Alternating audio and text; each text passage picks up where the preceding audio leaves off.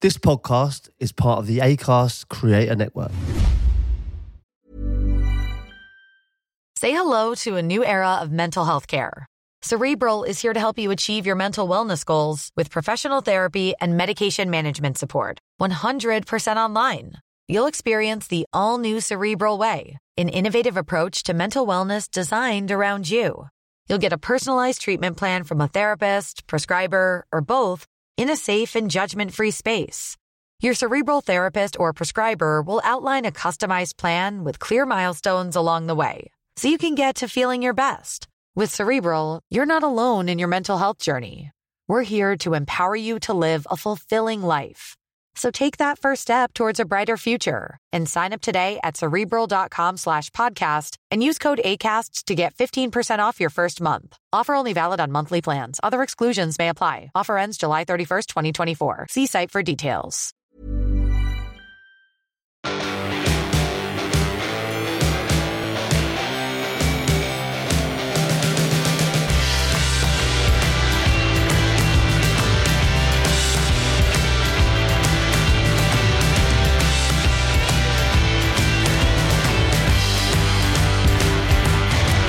Hello and welcome to that Peter Crouch podcast with me, Peter Crouch. I've got Chris Stark uh, with me as usual, and I'm joined by a true West Ham legend.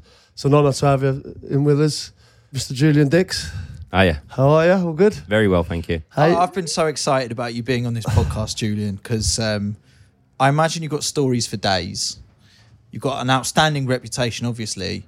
Um, but a great place to start would be the fact that your nickname's the Terminator, right? Yeah, it is. Um, but that, that is due to my injury. Smashed my knee up um, playing at Ashton Gate, and I was out for 14 months. And one player, so called player, said uh, I would never play again. He put it in the papers. Um, and all I said was, I'll be back. and that was it. And the next week, there's t-shirts and towels and everything outside of Upton Park with the Terminator on. love that. I That's love it when amazing. it catches on like that. Yeah. You know, Superb. there's going to be so much that we're going to get into with Julian. Should we get the beers in to, to start? Um, Let's get the beers in. What we got? Do you know what I like today is um, Ryan, the bartender's joining us again. Yeah. Um, no doubt to tell us the intricacies of whatever beer he would like us to drink for this podcast. Should we bring him in? He's the guy who can talk us through it. Here he is. It's Ryan, all right, mate? Right. Very Yeah, good. good. Julian's with us today. nice to meet you. Now, Julian's a bit bit more of a stout drinker. So you got some, some convincing to do here. How you feeling about that? I think the um, the best way to do this, I think lager's a cle- is a palate cleanser anyway. So There you go. We're, we're drinking the right beer to get you set for the rest of the beers you're going to have today. Um, so no worries on that front. Nice and cold, mate. See, I like it when Ryan comes in because we get a bit of an education quickly as well, don't we? Quick education. Um, yeah. We all know the drill by now, guys. Nice solid pour on that beer. Get plenty of head as you possibly can. Get as much aroma out of the beer as you possibly can. And then we'll get into the nitty gritty of it. Do you want a hand there? Can you please, all right? Ryan? I'm struggling to do this one. There we go. Thank you. Remember, remember you had a mare last time? It was like uh, you needed a flake in it. It wasn't the worst. Could have been worse. Yeah, it could have been Could worse. have been worse. You got a Um, little thimble there. yeah, I'm, I'm on I'm on the clock. You know, it's it's it's Time of the it's, month. it's not the same as being a retired footballer and you can just get on the bed whenever you want. So Okay, um, Ryan, talk us through this then. So, Lost Lagers, the, the drink today, is it? So Lost Lager today. Um, it's not lost on me that we've picked my beer of the summer on probably the coldest day of the summer so far. Um, but it really is a classic style and a classic beer. Um, so Lost Lager, the story behind it, it's it's a rediscovery of the, the art of lager. Okay, so so many companies out there, they just get the beer out there into the consumer's hand as quickly as possible. Whereas we're all about taking that extra bit of time and making as quality a product as we possibly can. Um, because being that it is the world's biggest beer style, it deserves that care and attention. Cool. Great. Julian, thoughts? Not for me. But that's okay. that's okay. I'm just going to turn the chair sideways here. Ryan, you talk to us. It was the thing is he's a he's a stout drinker. He'll have another month another time, won't he? Yeah, I mean, He's on the black heart. we'll, at the we'll get round to it. You picked a great beer to start with, to be honest. Not but- for me. Fantastic. No, so I mean it's um, it's a classic German pilsner. Um, it's just nice and crisp. It's refreshing, like I say, best beer for the summer. Um, it's slightly more aromatic than your everyday drinking lager, which we love about it. You're going to get a little bit of citrus on the nose, more kind of stone fruit, like maybe a bit peachy, maybe a bit grapefruity at times as well. Um, but the end of the story, it's a four and a half percent lager. It's so easily drinkable and crushable. It's just going to be something you're going to enjoy sat out in the beer gardens all year, I think. Yeah, and we've been talking about because it's called Lost. Why is it called Lost? So the name Lost Lager does come from it's rediscovering the lost form of lager. Like I ah. say, so many people over the years have just tried to get anything out into people's hands, and it doesn't really matter to them what it tastes like. Whereas hmm. we're all about Now, rediscovering this hang on, classic hang beer on. style. You're not accusing us of doing that with the Lau, are you? Absolutely not. I mean, the amount of That care and attention quality that went drink. into that beer. It was a real quality brew. That That was Oh, a yeah. lovely drop. I said to you earlier, it had nothing to do with the fact that the beer was free to me, but I had about 30 cans of that easy. Mate, Yeah, we, we, we got totally wrong in the stick because we, we, we were billing it as if you've lost contact with someone. And we were talking about old players that I've I've played with, you know, Lee Hendrie, Shaun Derry, people that I could call probably Hmm. a bit more. I've lost contact. Is anyone you had, Julian? Like, you know, you were really tight with while you were playing that you, you don't speak to as much now? Um, not not so much now, but there was um, obviously I played with Slav Yeah, uh, at we're West good Ham. pals. Yeah, we're good pals. We were good pals. We still are, but um, I played with Slav at West Ham. Then obviously he went to Everton. Then we lost touch maybe for 12, 13 years. And Oh, the next call I got off him was, "Do you want to come and coach at West Ham with me?" So it was uh, it was a good long lost so he friend. Yeah. reached out to you. He did, He yeah. missed you. It was Yeah. that way round. Of course, he missed me. I was his room partner. oh, we'll get into that. We've got to get into all that. Well, yeah. Look, whilst we're sort of reminiscing on that, we we did have an idea around this. So we want to encourage people who may have lost touch with each other to kind of get back in touch and do it all in, in the name of this lost lager. It's a good excuse to make it happen. Yes, we had this idea. We thought we'd do a kind of lost and found challenge, is what we're calling it. See what I did there? Yeah, it was nice. Impressed, Julian. I can tell. Yeah, he's, he's over the moon with it. So what we want you to do um, is have a think of a mate that you used to play with, or or went to school with, or or whatever it is, but you've fallen out of touch. And now is the time to get back in touch with them. And then what we want you to do is send us a selfie, a video, or a voice note with you and your mate that you've just reconnected with. It's very sweet. It's very sweet for this mm. podcast. Tell us the story behind it. And thanks to Brewdog, we're going to send the best ones a 48 pack of Lost Lager 48. decent, right? Get away Best with thing to 24, do- couldn't we? We could have done. We could have doubled up. We've gone 48. We've gone massive. But to be fair, we are also asking you to do a lot. But think about it. All that beer, but potentially an old friendship getting renewed. So it's lovely stuff. Win win. Email in to peter.crouch at acast.com. Include your address so we can send one of these uh, massive 48 packs to the one that we like the most. Terms and conditions will, of course, apply. You'll find them over at brewdog.com forward slash crouch. And listen, Right. there's, there's no better beer to reconnect with a friend than Lost Lager. It's an Hmm. award winning lager. It was voted as the best international lager at the World Beer Awards. It's no trick awards. Congratulations on that, by the way. Thank you very much. But it's still a pretty high accolade. Yeah, yeah, it is. Uh, and one more thing, uh, you can go over to brewdog.com forward slash crouch and buy a pack of Lost Lager. For everyone who does, you'll be added into a prize draw for tickets to the next event. We're hosting down at Brewdog Waterloo at the uh, the end of July. So get buying, get reconnecting, uh, and hopefully we'll see you soon. Yeah. Ryan, thanks a lot, mate. Uh, yeah. Yeah, no, no, thank you, Ryan. We'll see you. I imagine we'll see you again next month or something like that. Yeah, yeah, absolutely. I'd be um, be delighted to come back and speak to you guys again and uh, educate you further on the world of beer. Yeah, you might have to bring in a stout for Julian next We time. can do that. that's Sorry, okay. yeah, Julian, no worries. That's all right. I think what we're trying to say as well is we've got this great thing going on with Brewdog at the moment. You can win loads of beer. Um, so go get involved, go visit the website and find out what's going on on there as well. Shall we crack on with the podcast? Crack on. Let's do it. Right, Julian, this is uh, is an honour for me. I've I've been an admirer for a long time. You know, watching you. Uh, we we have a thing about penalties on this podcast and how what's the best way to take a penalty, and uh, it was described on this podcast as full missionary. So. Basically, when you built one right down the middle, it's it's full missionary. None of this kind of re- reverse cowgirl stuff. Yeah. Um, and you are very famous for full missionary. Yeah, it was. Welcome I- along, Julian. Thank you. I remember we, we played against Watford and we, pl- it was a cup game, so it went to extra time and then went to penalties. And I stepped up to take my penalty and I tried to place it. And I hit the post and we ended up losing. So after that penalty, I always said to myself that I would hit it as hard as I could, because for me, a professional footballer should never miss a target from 12 yards. Okay, Yeah. might hit the post or the crossbar, but should never miss a target completely.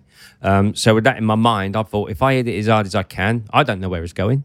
So the goalkeeper's got no chance to know where he's going. So But you know you're going to hit the target, yeah, right? yeah, so yeah. You're, yeah. I was I was always confident of hitting the target from 12 yards.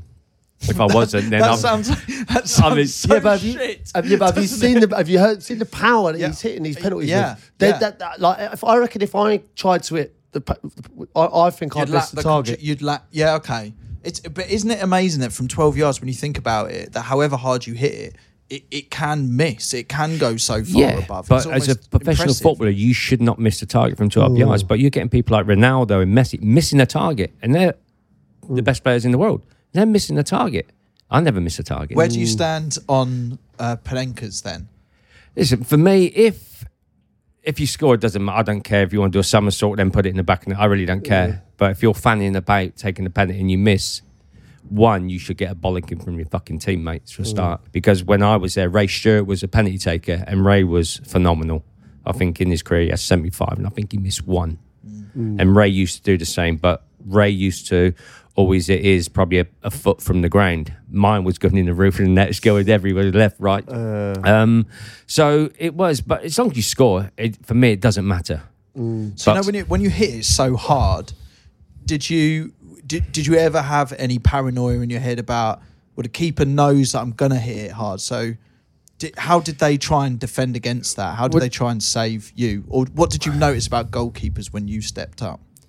Um, not a lot really, because like I said, if I can hit it as hard as I could, I think the one against Man United was 99 miles an hour. That's the one. Oh, that's the one I remember. Yeah. So he's ne- he's never going to save it unless he jumps like a starfish and puts his hands out and things like. that. But even if he does, you still got a chance. Um, is going in. But we played Sheffield uh, Sheffield United away, and we had a penalty.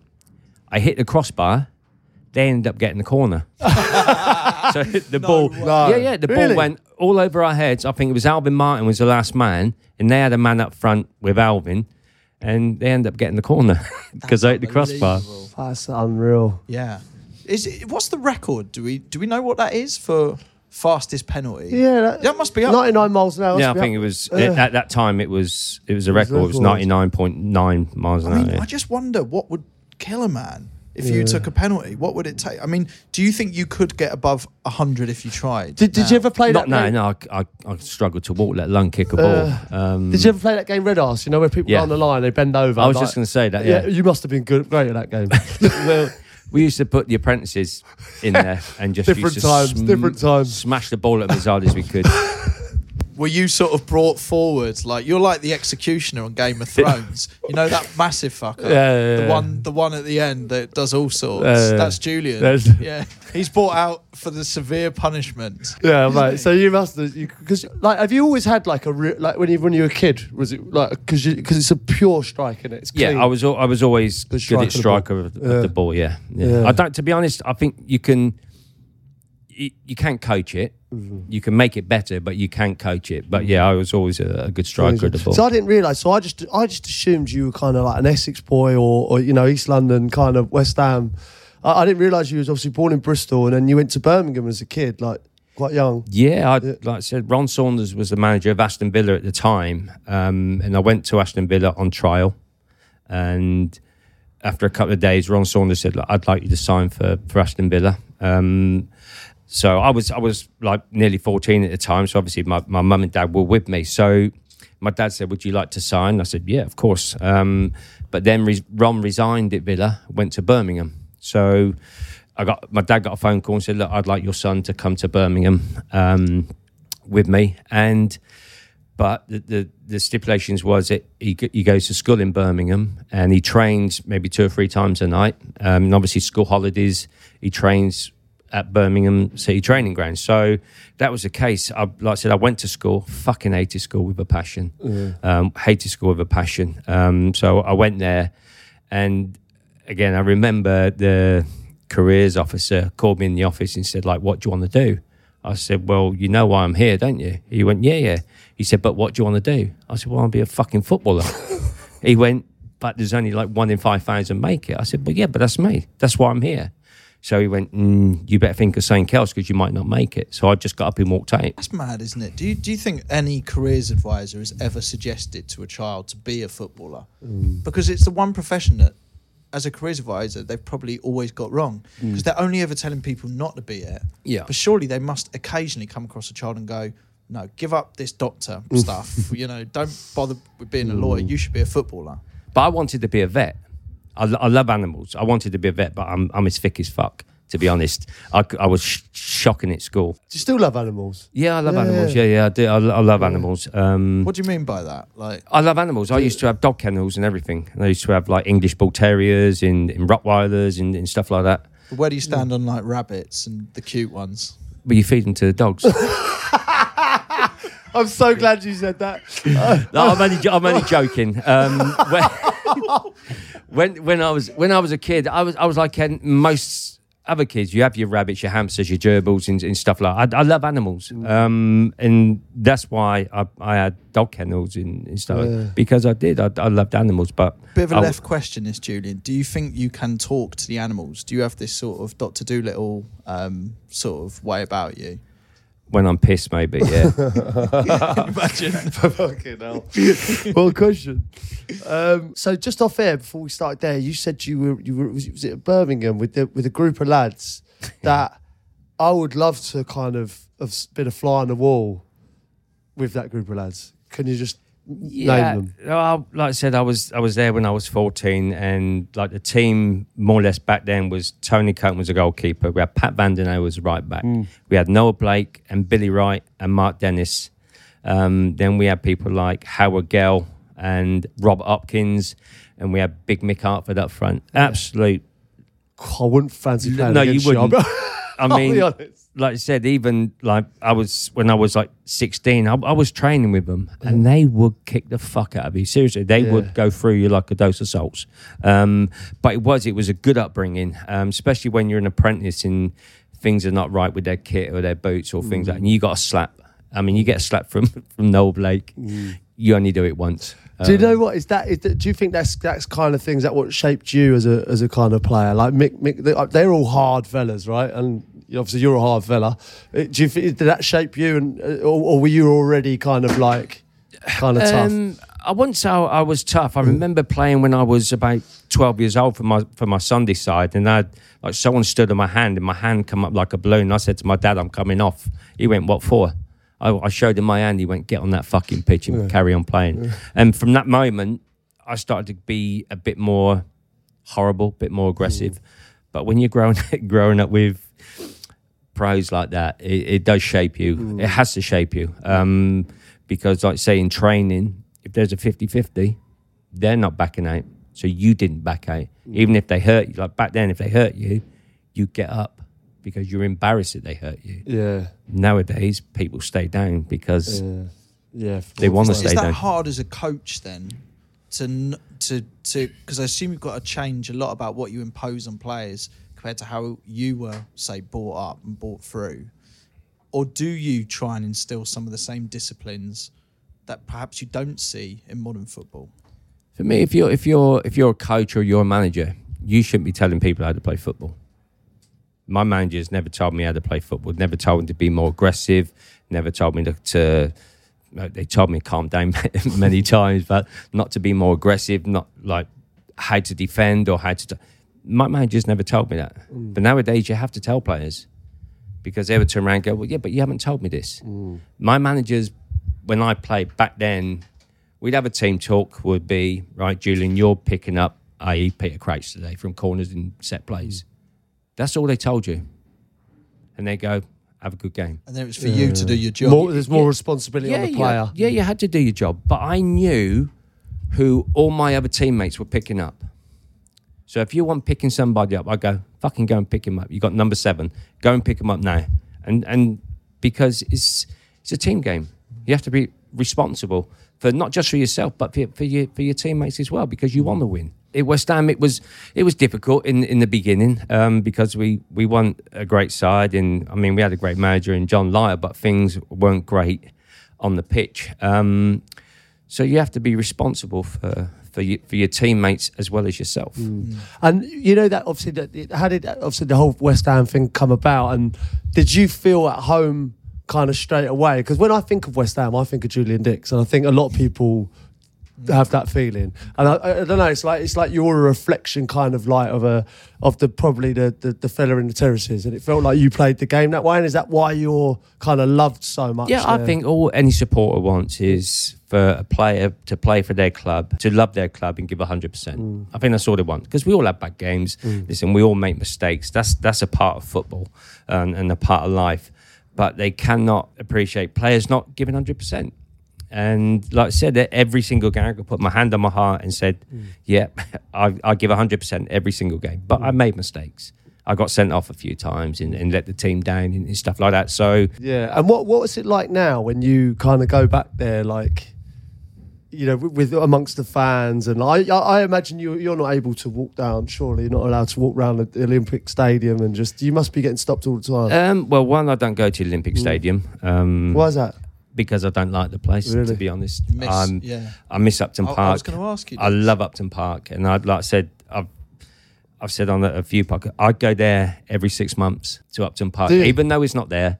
I, I, I go there, just I drive about and park my car up and have a walk about because it has a lot of memories for me. I mean, a lot of lot of good memories it, it has for me. Um, being at West Ham at Upton Park, I was a coach at the Olympic Stadium with with obviously Slav and things like. that. And for me, it's not the same. Mm. And I know I'm being biased to, to Upton Park because I, I love the place, but mm. like I said, I, I was only a coach at, at West Ham. I, I never played at Olympic Stadium, mm. so um, from that I- point of view, Is there a lot of West Ham fans that feel the same way? Is there, you know, I know that obviously they they'll probably still go, but is there, is there, do you think there's a few that a lot, a lot of West Ham fans I speak to don't like the Olympic Stadium, but West Ham's their club. Yeah. So they they go and support them because they love the club. Um, and like I said, it's Upton Park was a, a magnificent place to, to play football. If you play for West Ham and if they liked you, I mean, for an opposing player, it, it could be brutal because I played there when I was 17 for Birmingham and it was fucking horrible. Well, even some of the home, the, you know, some of the, the home players. I mean, I've I've known over the years. Um, you know, that it's the chicken run, isn't it? Yep. The old the old chicken run. Chicken run, yeah. Uh, I mean, how hard was that when you're going down that side? to be fair, like when I was like I said, I was seventeen. I played for Birmingham. Um, like the the amount of abuse you got, but people could reach out and touch you on the back. The day I signed for West Ham, John Lyall um, and Eddie Bailey come to to Birmingham City and said. We give you six hundred and fifty pound. I was on one hundred and forty pound at the time. We give you six hundred and fifty pound a week. We give you fifty pound appearance. So I went great, um, and he said you got five minutes to think about it. So, I went, okay. So it wasn't a case that you had mobile phones. So I, I tried to ring my missus at the time. It was engaged. So I come back in and said, John, I'd love to sign for West Ham. He went, yeah, I know you would. um, he said, but what do you know about West Ham? I said, well, um, I know yourself. I know Billy Bonds and I know the chicken run. he went, he went, that's all you need to know. so I said, but John, I said, the chicken run was fucking horrible. I said, because I played there when I was 17 for Birmingham. He went, son, when you signed for West Ham, he said, they'd love you. He says, the best place in the world. And and it was, it was like little kids, a kick off at three o'clock on the Saturday. Kids would be in there 12 o'clock so they could get down the front. But you're taking a, f- uh, a throw in, they'd tap you on the back and go, Julian, do you want a sweet? You know what I mean? They, they would offer you sweets while you're playing football. Um, and people offering you beer because they were taking beers in the ground and things like that. And all of a sudden you have a swig of their beer, you take a throw in, and Yeah. it was. It but was that's all right. You're Julian Dicks, right? What would that be if you're having a nightmare for for, for West Ham? I'm talking. they, they they let you know. They they, let, they You let know. you know. Um, and obviously, there's there's players at football clubs that, that um, the fans dislike and, and things like, that. and they they make it a torrid time. But because Upton Park was so tight, so condensed, you could you could hear everything. Like what they used to do to your mum and things like you know what I mean. Mm. They do every they, they would say everything if you're mm. having a bad game, and you either take it to heart or you smile about it. Mm, and if you don't smile about it, then your game just gets worse and worse and worse, and they slag you off more. When you say you go and visit the grounds and you just drive there, um, you just go there what just to just to be around the place. Yeah, And- and it was it was it was a special place, and there was times that I was suspended for the game on Saturday, and I would go park my car up in the car park at Upton Park, and I would go in the Boleyn on the Saturday because I was suspended because I wasn't playing, and the place was just heaving, and you you squeeze through the door, and it was like you had to pass your money over to get your beer back. You know what I mean? You give them a fiver. You wouldn't Surely Julian Dicks doesn't have to throw his money over and get, get no, buy, no, but the buy a is, beer in there. there's there, there's like ten people in front of you, and you like you go for a dog. Go, oh, Julian, yeah. What do you want? I'll have a beer, please. But your change would never come back, but your beer would. So uh, it was. It was like it's, it's a, just a special place. Yeah. I mean, it's, it's not anymore because it's flats. Um, but I just go and pay my respects. You weren't tempted to get one of the flats. No, not really. not a place. I remember like the times when I first went there, it was like 88, 89. It was it was a, a magnificent place. Um, obviously, people move in, people move out, and it is what it is now. So Do you know, obviously, like uh, we, we've talked on this podcast about, I felt like I was kind of lived through a, you know, nice kind of era. It was like a little bit kind of maybe less unprofessional and then lived through it to, to what it is kind of like now. Like, what would you say you, the best era of football is for you? Like when you played or before Uh, that, or how, and how do you find kind of the modern, the modern football? when, when I played, it was it was superb because there was no mobile phones, mm. so you could go out. People wouldn't take pictures of you mm. and, and things like that, and you could get pissed on a Thursday night, but Harry would find would find out. Um, but it was it was just it was a, a better era that like people would come up and talk to you. There's a lot of people now that just want to slag players off because mm. of basically what they earn. You know what I mean? We earn obviously good money to, to the normal person when we played, but we were approachable. Like I hmm. said, when I was at, at West Ham, people, players would drive past kids who'd been waiting from like 10 o'clock in the morning to get their autographs. the modern players. Yeah, yeah. yeah. They their players would just drive past them. Hmm. One time, we got beat by I think it was Southampton. We got beat. I think it was about two or three nil, and we were fucking awful. I remember John Lyall saying, "Make sure you sign all their autographs out there," and that that stayed with me. It didn't click at the time, Yeah.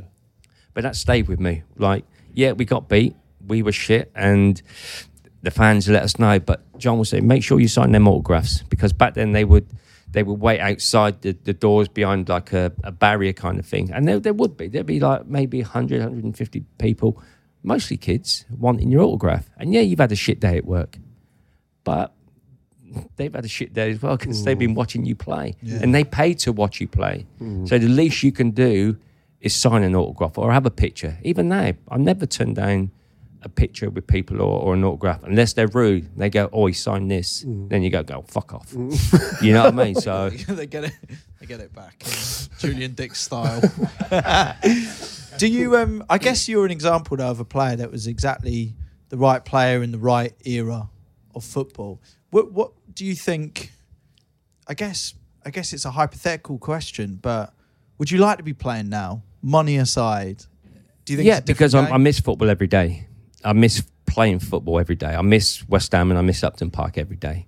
Um, I would I would like to play. Yeah, not not because of money, but because I miss playing football. Um, but if I had a choice of played when I played or, or now with the money, I'd still pick when I played. Mm. That's because you it was a passionate game. And players and managers didn't try get to get opposing players and managers sent off. You look at like players now doing imaginary yellow cards red cards because someone's made a tackle.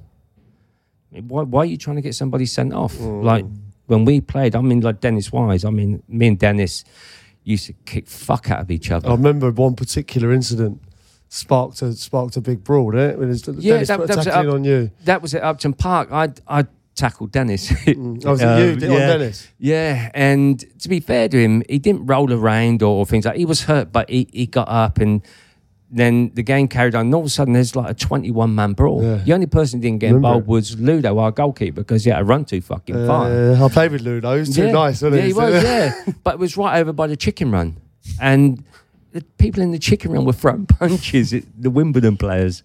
Um, but yeah, it was it was it was passionate back then. That was that kind of game? I imagine that Crazy we- we- West Ham versus the crazy gang, kind of like what what I mean, did you relish that? Were you? Did you think right? We're playing, the, you know, the old Wimbledon team. Yeah, we, we did um, because we, we had players that could look after ourselves. Like we had people like Alvin Martin, um, obviously myself, and people like John Hartson and people like that. It was we could look after ourselves, and like with most bullies, you have to stand up to them, and we, we stood up to them. And I mean, listen, they they were. They were a physical side, obviously Vinny, Fashanu, and, and Dennis, and, and Scales, and, and people like that. So, but especially Upton Park.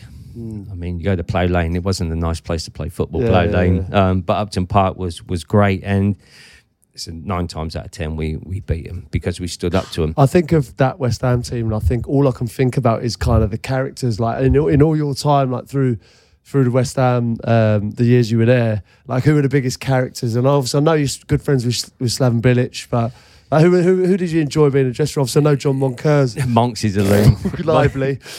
you must have some Um, good stuff. Yeah, b- b- like we used to take the, the piss out of each other. I mean, I remember my first day in the training ground, and I'm walking through the, the doors at um, Chadwell Heath, and Tony Gale is walking towards me, and he went, "You're a bit fat, aren't you?" And I'm thinking, "Fuck me, you're very good." then.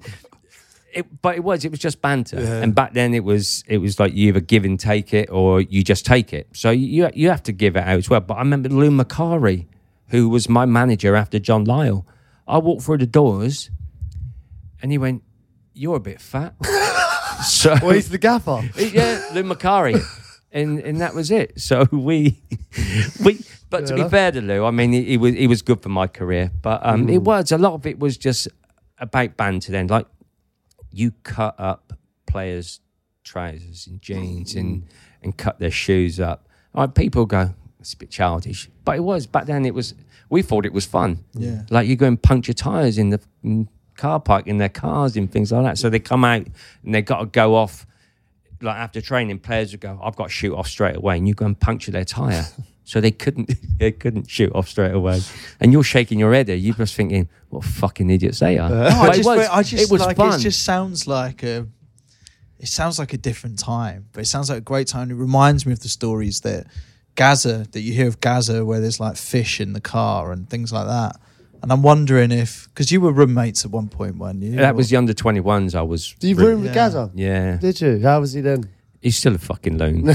but like Still the t- speak to him or No, I Yeah, haven't, yeah. to be honest. Um, we we played for the England under 21s, and Dave Sexton was the manager, and he called everybody into a room. He said, "This is." I didn't even think of it back then. He went, "Who wants to share with Gaza?" And no one put their hand up. so I went, well, I'll share with him. Can't be that bad. So, and obviously you, you heard of him in, in everything else because he was obviously a fantastic player. But he was a fucking loon. He was a loon. Like like silly little stories. Like we're in the south of France in um, under twenty one competition, and he's flicking toothpaste at people out the bedroom window. and they're looking up and they're going. Then everybody knows who he is. Yeah. Then And they're going Gaza, but he was. He was just. He was innocent, but he was a loon, mm. and he was. He was a, a fantastic, fantastic person. Mm. Fantastic person. Yeah. good person to room with though, or or nightmare. Well- Just why did no one volunteer? Because he was a loon. Mm. And there was times that I would wake up in the night and his ass would be on my face. and I, and I I'm, wasn't expecting that. I don't know why. and I'm thinking, what, what are you doing? You know what I mean? He's a loon. I, I mean, I'd, I'd like a laugh and a joke, but he, he was. That's, that's what he was. But not just once, but many times mm. during the night. Not once during the night, two or three times during the night. Like His a- randomly his- during the night, just yeah, ass on the face. Because he, he, he didn't sleep. And he put his ass on my face. Mm. Yeah, but sometimes I can't sleep. It's not. It's mm. interesting where your Do you mind not goes do that? when you can't. No, I might try it tonight with Ab. Wow. Say hello to a new era of mental health care. Cerebral is here to help you achieve your mental wellness goals with professional therapy and medication management support. 100% online. You'll experience the all new Cerebral Way, an innovative approach to mental wellness designed around you.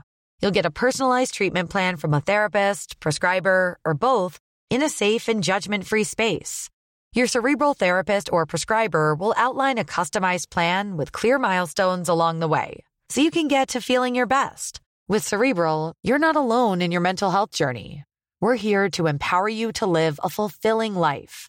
So take that first step towards a brighter future and sign up today at cerebral.com slash podcast and use code ACAST to get 15% off your first month. Offer only valid on monthly plans. Other exclusions may apply. Offer ends July 31st, 2024. See site for details. So just uh, so obviously you know West Ham legend, but you go to uh, Liverpool. Like, how did you find it? I know uh, well, you weren't there that long, but No. like, how did you find the whole experience? I I didn't want to go to Liverpool, to be honest. I loved it at West Ham, um, but Billy Bonds was the manager, Harry was the assistant. And after training, Harry come up to me and said, "If you want to go to Liverpool, I can get you a move." So I'm thinking, I, I didn't want to go, but I'm thinking, obviously, something's not right. If you want me to go, all Billy Bonds had to do was say to me, "Was like, I don't want you to go, June." I wouldn't have went, even though we were struggling at the time. I loved it at West Ham, so that was it. I thought I'll meet Graham, Graham Souness, see what he has to say. When I met him, I wanted to sign for him. I loved him as a manager. I loved him as a person. Black was black, white was white. There was no grey areas. Um, and uh, it was listen. I, whatever happens, I, I play for one of the biggest clubs in the world. Um, there's not many Liverpool fans that like me, um, but I, I, I did enjoy myself there, and I played with some unbelievable players, um, and had a great time there. And it was, it was. Then Graham resigned, then Roy Evans took over. I didn't get on with Roy um, one bit, um, so there was a, just a matter of time. Be, basically, before I left, I remember Roy called me in the office one day. He said, uh, "Tottenham want you." I went, "Fuck off." he went, "He went." Tottenham want you? I went, yeah, fuck off. He went, what do you mean? I went, West Ham, Tottenham don't mix. I said, I have principles here. He went, really? I went, yeah. I said, no, it's not happening. So that was that. And then Birmingham come in for me, wanted me on loan. I said, I don't want to go on loan. I'm like 25, 26. I just want to settle down with my family and, and move somewhere, and, and that's it. So I said no to Birmingham. And then I remember playing in the game Liverpool v Everton um, at Goodison, and TC was playing for Everton. Tony Cottee uh, playing for Everton. He said, I'm going back to West Ham next week. I think you fucking lucky bastard. Really, yeah? Yeah, I did. So Um, you just wanted back. I just want, yeah, I just, if there was one club I would go back to, obviously it would be West Ham. So then Jamie, um, Jamie Redknapp um, spoke to me and said, look, my old man wants you back at West Ham. Harry was the manager now. He said he wants you back at West Ham. I said to him, tell him I'm already walking. so it was about six weeks that I went back to, to West Ham. Um, Like I said, it was just like a case of You were- going so home. w- was that the same as you crouching that you could be so forceful in just saying no to something? Uh, the same way that Julian could say no to, to the, the Tottenham move. Yeah, I mean, yeah, I mean, you, if you're contracted and all that, there's absolutely no way they can make you go anywhere. You Yeah. know, so it's totally up to you where you, where you go. And you know, that was obviously, you know, being a West Ham legend, there's no way he's gonna Yeah. he's gonna cross sides to Tottenham. I just I wasn't aware that you could just take a stance like that without other people. Yeah, but the thing coming is, like when, when Roy was there, Roy didn't didn't want me. He didn't fancy me as a player, which is fine. I have, I have no problems with that. And every day I would come in and I would drive in my car and he'd go, You're training with the kids today. I go, Fucking not. I stay in my car and I drive home. And I, I'd done that for about a month. But I, I, I used to play in the, the reserve games because Sammy Lee was the, the manager of the reserves at Liverpool. I, I like Sammy. I got on well with Sammy. Um, so I would play in the reserves. I was, a stone overweight because I wasn't training. I wasn't training because, like I said, I would come here and go, right, you're going to train with the kids. I went, fuck off. Stay in my car and go home. So Harry Redknapp loved you, right? So I get the impression that he kind of he's he's you're you're one of his guys. Maybe a bit like what Crouchy was. He he chose you. He wanted you back. He How did you for find? How did you that. find Harry? I liked Harry as as a manager for West Ham. Absolutely fantastic. Man management, fantastic. Um, I got on really, really well with Harry um, until the, the later stages of my career um, when I struggled with my knee. Um, but other than that, he was he was fantastic, and he, he done well at West Ham. Yeah, he did, yeah. And then this was, I mean, you must have seen all these players that were coming through West Ham, um, Lampard, for example. And at that point, did you see this new generation, Peters, Franks. Did you see them all kind of moving through? And Yeah, and I- obviously at West Ham, like with with, with Car- you had Carrick Defoe, didn't you? Like Rio, Lamb, Joe Cole. Joe Joe, Cole, Cole. Like, I mean, it's a good era for West Ham. Like, It, for- it, it was, yeah. And listen, they, they they were good lads. You know what I mean? Like little Frank was my boot boy. And he was fucking shit, by the way. um, he, he was. Uh, I said to him, like, this was like September. I said, like, you clean my boots properly, I'll give you hundred quid. And and back then, hundred quid was a decent amount of money. So the first three or four days, they, they were spotless. After that, they were shit. Yeah. So I threw my boots at him and one hit him. And I said, you, "You're not getting your your money anymore." um, but you could you could see they were going to be exceptional players. Obviously, little Frank. Um, you could did, always. did he blossom later? Because He- you he know, obviously did, there was yeah. that whole, whole- the press conference thing, and he, you know, got a bit of stick maybe because of his dad. Well, let- Yeah. let's talk about that because that press conference is obviously, you know, very well known because of the passion with which Harry defends Harry him. defends Mm. him, Mhm. even though the fans are saying no, he's not good enough, he's not going to Yeah, make it. But what was your view when you saw that press conference or heard the thing is, about like, listen, little Frank was our teammate, and we all would be around him, and we'd help him. In that, like as a player, you you would never slag another player off, in my opinion. I know players do, but I would I would never do that. And little Frank was going through a bad time at the time, like playing wise. Okay, listen, the manager, all right, is his uncle, and his dad's the assistant manager. Don't make it; it's not easy for him. Um, so, but the fans are thinking that he's only playing because of them two. And listen, little Frank, he was a good player. He wasn't that good at West Ham until he until he left. He was going right to the top, as they put it? You you always see he had he had a desire. Like I always used to get in training early, and I used to go in the gym and just smash a ball about in the gym because that's what I like to do. And I would do the same after training. Little Frank was there with me. You know, what I mean, he would always, always stay late, be in early, working on his game. Mm. So it wasn't a case of it just come to him. He worked at it, and he worked. He worked hard. Um, but it, you could always see he was a goal scorer, uh, little even as a midfield mm. player. You could always see he was he was because that's what he he liked to do. But he was a box to box player, little mm. Frank. Like nowadays, you don't you don't have box to box midfield players. You're either a defensive midfield player or you're attacking midfield player. So if you're defensive, you stay around the defence. Or if you attack, you stay up there. You don't go from box to box. Little Frank was a box to box player, an exceptional player, by the way. Who was the one? Who was the one, Julian? Like where you obviously we talk about. I saw Joe Cole at an early age. Like was who was the one that came over to the first team and you went, oh, he's a player. Rio probably. Rio. Rio was like a, a Rolls Royce. Yeah. Um, he played against big Duncan Ferguson once, and Dunk battered him everywhere.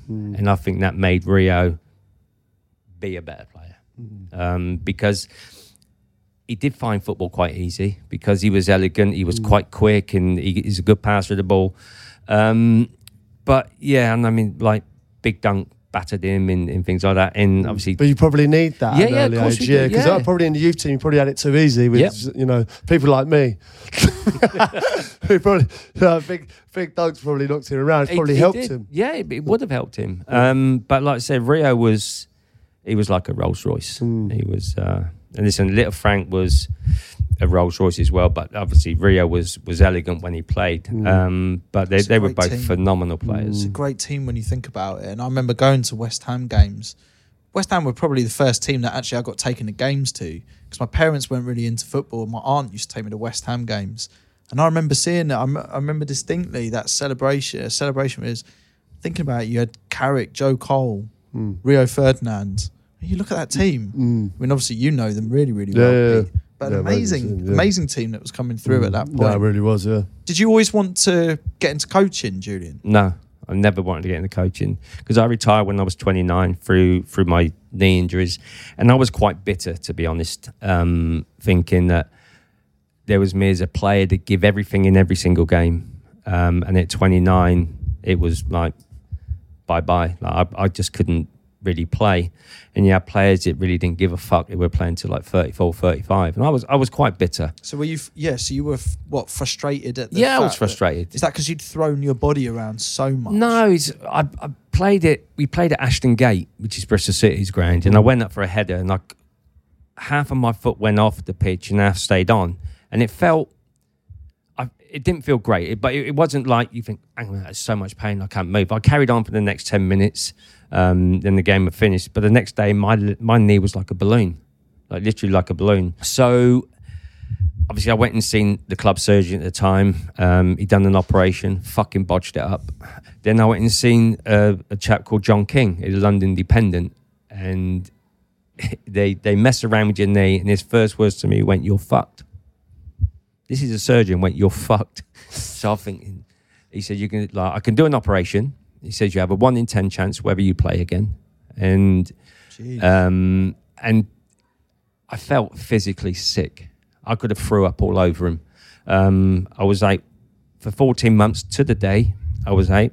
I come back. I was probably like a stone overweight. I remember going into Billy Bonds. I think we had Chrissy, Chrissy Houghton, who they bought um, because I was injured.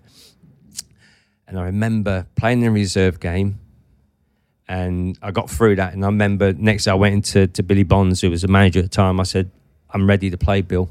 He went, "No, you're not," because I was overweight. I went, "No, no, I'm ready, Bill. I'm ready." He went, "No, you're not." I said, "Look, if you need me, I'm ready." Chrissy Houghton got injured, so he didn't have to play me, but he did play me. Um, and we played Southampton, and the the I ended up giving the goal a goal away. Um, so we're one 0 down. Then we got a penalty, which I scored, um, and we drew one one. Um, and and that was it. It was I was okay for the next four or five years, but then I done my knee again. Um, then it was a case of I couldn't really play. I wanted to play. I wanted to carry on. Um, I think I ended up playing. I was out for eighteen months, played twelve games, and I come back, and and that was it really. So when that time comes, um, how how difficult was that to to call it? I only called it because we played Charlton Athletic. Harry was the manager, who played Charlton Athletic away. He played me left wing back, which I've never played fucking left wing back in my life. So I knew I was being hung out to dry. Oh, really? yeah. What you mean? He put you in that position to sort of make it difficult. Yeah, for because you have to fucking run up and down. And my Jeez, knee, would he do that kind of thing? yeah, my knee wouldn't allow it. So Did he want to do that for you to realise? I don't he know want- if he'd done it for me to realise or he'd done it because it was that was the players that we had at that time. I don't know. I don't know. But you know, when it's from my point of view, I've never played there in 13, 14 years of football. So all of a sudden, I'm playing left wing back. Um, and I had, to be fair, I had a shit game. I have no worries about saying that. I had a shit game. Um, and come in two or three days later, we're playing Newcastle away. He went, You're going to go and sit on the bench at Newcastle. I went, You got fucking no chance. I'm not sitting on the bench. Um, I said, Look, pay me up. Um, give me a testimonial. I said, No, fuck off. I said, That's it. I, I always remember a story kind of like when you did retire that you were going to become a professional golfer. That was like doing the rounds, right? You, so was golf always, were you always into golf? No, I wasn't. I, when I done my knee the first time, I was I was bordering on being an alcoholic because I was going down the pub drinking. Felt sorry for myself. Every single night I would go down the pub, get drunk, come home, blah blah blah. So there was one day I went into the physio, John Green at the time. I said, John, I need something to do. I said because I'm bordering on being an alcoholic. Um, he said, right, we're going to see the surgeon, John King. So I went in, see John King, and he said, take up golf. Fuck off. I said, it's an old man's game, golf. So hold on, so you, you took it up after like when you were, When I done my, I was 22 years old, yeah. so you took it up then? Yeah. Um, and he went, no, he said, like, you've got a brace on, can't do any damage to your knee. He said, have a buggy, but you, you can't do any damage, swing in the golf club or things like that. So that was it. I went and bought myself a set of golf clubs, went down the driving range, and I thought, fuck me, I like this. And I, I was hooked. I was hooked, and I was just, I would hit five, 600 balls every day down the driving range, and I'd go and play nine holes. And luckily enough, the, the golf club I was at, the head coach, like the professional, was Dennis Pugh, who used to teach Montgomerie and, mm. and a few of the others. I said, like, I'd, I'd like a lesson. He said, well, what do you want to achieve? I said, like, I'd like to turn pro. He went, okay. He said, let me have a look at your swing. So I hit about five balls. He went, you got fucking no chance. so I went, okay. He went, unless you change a few things. So all of a sudden I've gone from a five handicapper to probably a 20 handicapper because I'm trying to do But just through things. a change of technique. Yeah. Yeah. And all of a sudden, it like over a course of probably six months, it come down and it got below five. Then it was four. Then it was three. Then it was two. Then it was one. Then it was like scratch. Um, but I, I wasn't. I wasn't good enough. Even at scratch, I wasn't good enough to to make a living. Where are 'Cause- you at, Crouchy, with it all? Um, I'm off like ten now. Are you? Yeah, yeah, miles off. I, I'm Fuck not. me, and you play all the time. Uh, yeah, yeah. No, I mean that's that's, That's what seriously. scares You me get down about to this scratch. sport, you know? Uh, you get down to scratch. You're a proper golfer. You were playing every day.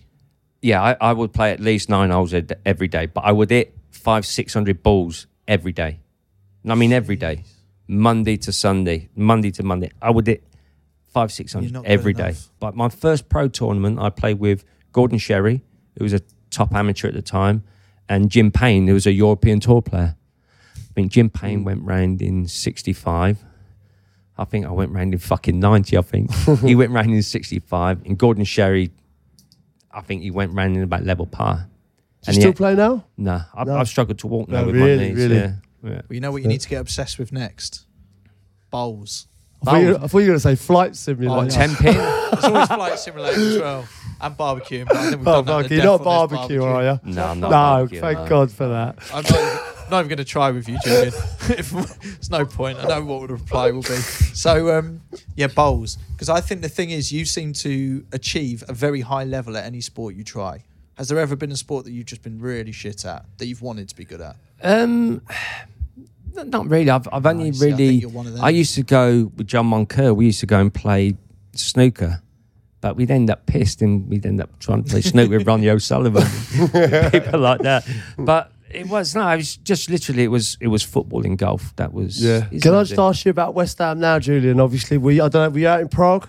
No, I was at the um, the Indigo Bar at the O2. Oh yeah, we know. it Well, Crouch Fest one, the Crouch Fest one. That's where it was. Watching it there. Um, uh, so uh, what were you doing there? Just with a load of West Ham fans yeah, in Indigo, it was, was it? it was like a, a meet and greet, and there was like two and a half thousand fans there, and it was Carnage. Oh, it was incredible, incredible night. Um, It's good Amazing. there, isn't it? Sorry, It's good there, isn't it? it is. It's a nice place, um, but like I said, it, it wasn't the best game in the world from from West Ham's point Yeah. of view. But when the goal went in, it was fuck me. Everybody threw their beer. Yeah, amazing. one, it was- yeah, it is. Was one thing I'm not doing is wasting my beer. but everybody threw their beer out, and within ten minutes, everybody's on the floor because it's one one. Um, but then when Bowen scored, like in- like in the last thirty seconds, the place just Incredible. erupted. It just erupted. But then obviously you got the referee playing eight nine minutes injury time. Um, but it was it was just it was a phenomenal night, and it was. There's a lot of people go, yeah, but it was only like a conference final, but it's still a final. I mean, special when I played, it was like the Anglo-Italian Cup, and for the first four or five rounds, we didn't want to be involved because it was shit. You know I mean, you had to travel to Italy and things like that, um, and play football, and then come back and play on the Saturday. Um, but if you get into like the semis in the final, you want to be involved. You want to be involved, and it was it was it was a magnificent night Amazing, for, wasn't it? and it gave the West Ham fans because it wasn't a great season Premiership wise. It gave them something to look forward to, and it was it was fantastic. Mm. How um how do you feel about Declan Rice as well? obviously he's, he's going to Arsenal, and some, everybody obviously wanted him to stay at West Ham. And you can't blame him going there, and you can't blame the club for accepting 105 million. you know what I mean? So I think he will improve. Of course, he will. Will he score more goals? I don't know. I don't know if that's in his in his makeup. But obviously, he's going to be playing with obviously better players, so it'll. Uh, you have to wait and see. All right, Julian. Well, uh, do you mind if we do a few messages from our listeners, mate? We'll get, Nope. get you involved. This, I've got one here from Dan from Scunthorpe. Uh, he also has Flight Simulator, uh, like Chris Stark. Uh, word of advice: un- unlock the Dark Star. Great says. idea. I'm not a no. it? Is that Star Trek or Star Wars? So I don't know. Unlock, unlock the Also, Dark isn't Star. that the He says- Death Star? No, he, he says if you unlock the Dark Star, you can unleash the Mach 10. You can thank me later. It gets you from Australia to England in one hour in real time. Oh, that's good. Um, once uh, I, I was around, my, my missus' parents were around for tea, and I was showing them uh, I could fly anywhere in the world. They weren't that impressed. no, but, think about it. That is as cool. Julian looks at the minute, actually. yeah, no, Julian. So what it is is uh, I was explaining this to Idris Elba. So uh, we To uh, who? Uh, Idris Elba, Okay. and uh, I was explaining to him that I like to enjoy Flight Simulator in real time sometimes. So I set up a chair, um, you know, do my. Do you want to explain to Joe? Do you know what flight simulator is? Well, I take it like you're flying a plane. you're flying a plane. You're Yeah. flying a yeah, but you're not. Uh, well, yeah, but you could say that about anything. couldn't you? you could say that about FIFA. You're playing a game, but you're not. Oh, it's a Like, computer game. It's a computer game. Oh, I don't play well, computer it's a games, simulator, so- isn't it? I don't know where you. St- it's sort of the line. it's a grey area, It's isn't a it? grey area. you know, I'm So not saying could it's a job, but it's it's an Could you- unpaid. But uh, could you fly a plane properly? well, this is the question. Yeah. Like, I'd Because most test people it. that play FIFA can play football. Yeah, I feel like they can. So, so is, is it actually like flying a plane? Like, do, do the Oh, yeah. pilots learn through this? I'm confident if we were, say, In on trouble. a plane to Vanuatu, and I don't want to tempt fate here because this would be unbelievable footage if it actually happens. Pilot has a heart You know, attack. because this is what happens. Like a tragedy happens, then it's all the old footage of you know been talked about, and that comes out. But touch words, because we are planning to go to Vanuatu at some point. But let's say we're flying there, plane gets into trouble, and they went on the thing and said, "Right, pilots, Can anyone take over? can anyone take over?" I know your eyes would move to me Well, they immediately. would. Yeah, I was like, guys, unlock And the I- Dark Star for fuck's sake.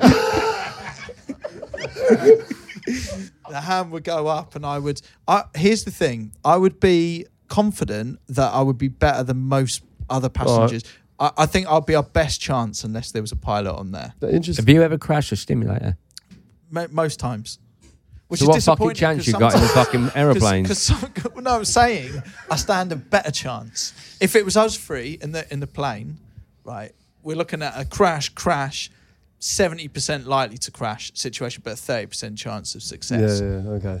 Although Fair you enough. you you seem to do well at everything you do, so I don't know, Julian. Maybe you'll be a surprise. Yeah, uh, Um, so yeah, just on that, on the flight simulator stuff, Yeah.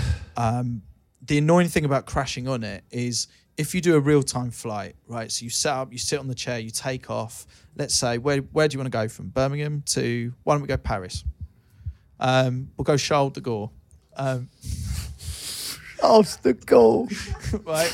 So you need a bit of time for that flight. If you crash on landing, it's such a fucking waste of time, isn't it? Because you've been.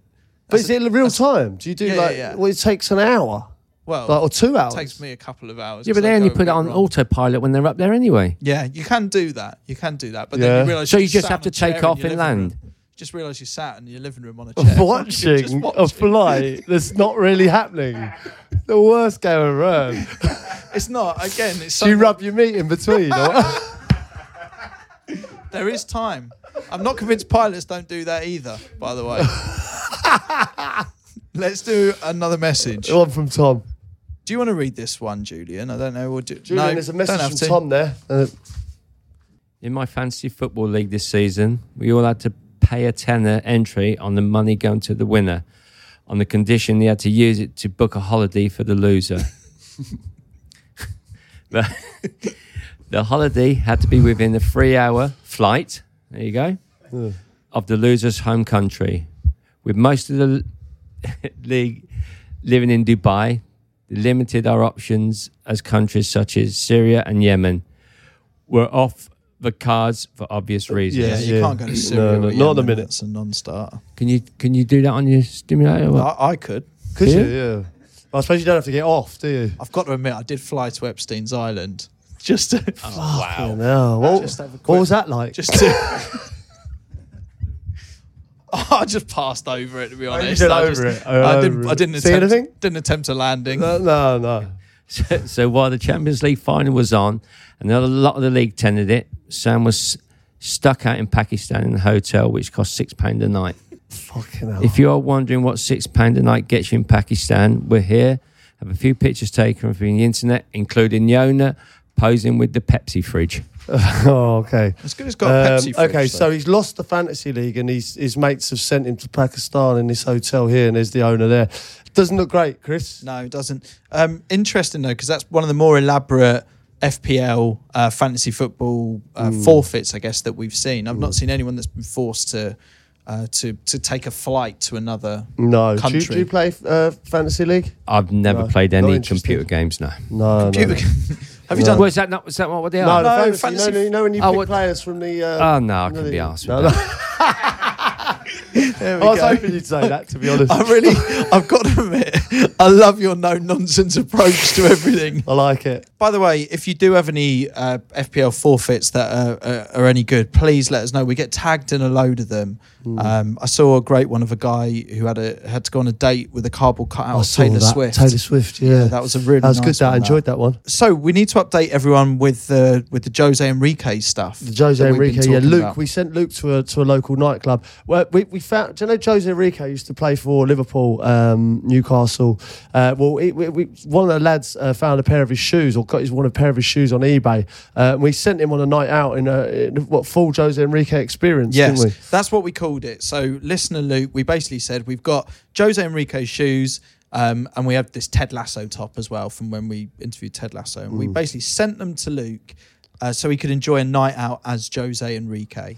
So what we did is we arranged it with a, a local nightclub in Torquay that he'll be able to go behind the velvet rope, be well looked after. They'll provide drinks, sparklers, women, um, all that sort of thing. And then what um, we agreed to as well was we'll book him a suite in his nearest three star hotel. So he can live like Jose Enrique. So anyway, he's, he's given us a, a video message, uh, and he says, uh, "So last night, kind of mental, extremely unique, and something I'll never forget." Wow. Uh, thanks, Luke. Uh, after being the victim of housery from multiple angles, work rescheduling the summer party on Tuesday morning, leading me to try and frantically round up people for a night out, my four month old daughter taking a page out of the Gary Lineker playbook and doing a shit at a really bad time, uh, leading to the white trousers being victim of a shit and run. Uh, not long. Never- I've never heard of that. To shit and before. run. That's good. Uh, not long before I was due to leave, I had to change to my grey ones. Uh, my girlfriend's brunch being rescheduled, I eventually managed to enjoy the full Jose Enrique experience. After having a few drinks at my local, I made I made way to Torquay, where people instantly looked at me like I was different. In a local pub, the Apple and Parrot, a big Ted Lasso fan came over to me and said he loved the shirt and he wanted a picture. So it began. Uh, I'd met my first fan, the fan of the night. Eventually, making my way to Park Lane. That's I was the- at- that's the it's the nightclub. nightclub Park Lane. Um, I was initially refused entry due to my top. Clearly, the bouncer didn't know who I was. when I said, uh, I think Peter Crouch has sorted a booth for me, some of the staff began to laugh and ran inside, clearly preparing something for my arrival. My friends went inside as I, and I waited outside. Eventually, I was led in, being filmed and welcomed through the velvet rope. No queuing required, of course.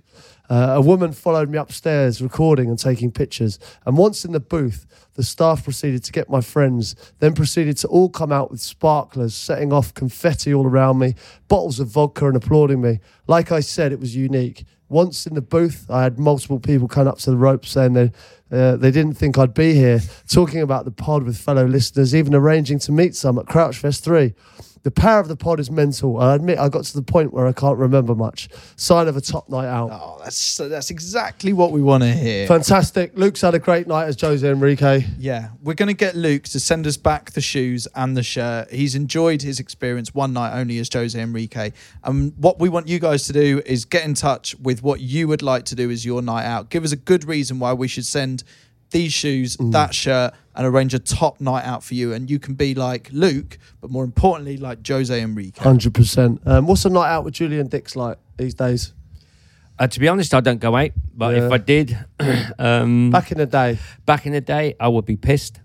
I'd have a great big cigar in my mouth. So you can have a night like Julian Dicks. Yeah, a night like Julian Dicks or a night like Jose Enrique. I have to say, Julian, thanks so much for coming on. Like I say, I've admired you um, from afar. Um, you know, for, for, for most of my, my footballing life, you know, I've, I love watching you play as a player. I love the way you take penalties. I love the way you play the game, um, and it's a it's a pleasure to have you on. I know you've got a book out. Um, you know, last week I think, or, or a couple of weeks, and, and good luck with it all. I'm sure you, there's a load of tales in there that you haven't told. Um, how, are you happy with it? Yeah, it- he's, he's had some great reviews. He's had some fucking stupid ones as well. There were, What's there it were called, Julian? Hammer Time. Hammer Time. Um, Right. but there was one Right. review was is a shit book because everything's about you. well, obviously it's my book, um, But Spurs it's, it's, it has some it's had some great reviews. So uh, No, well, good luck with it, mate. I hope appreciate goes it. well, and I really appreciate you doing this, mate. Thank Top you man, I very really much. Appreciate it. Cheers, Julian.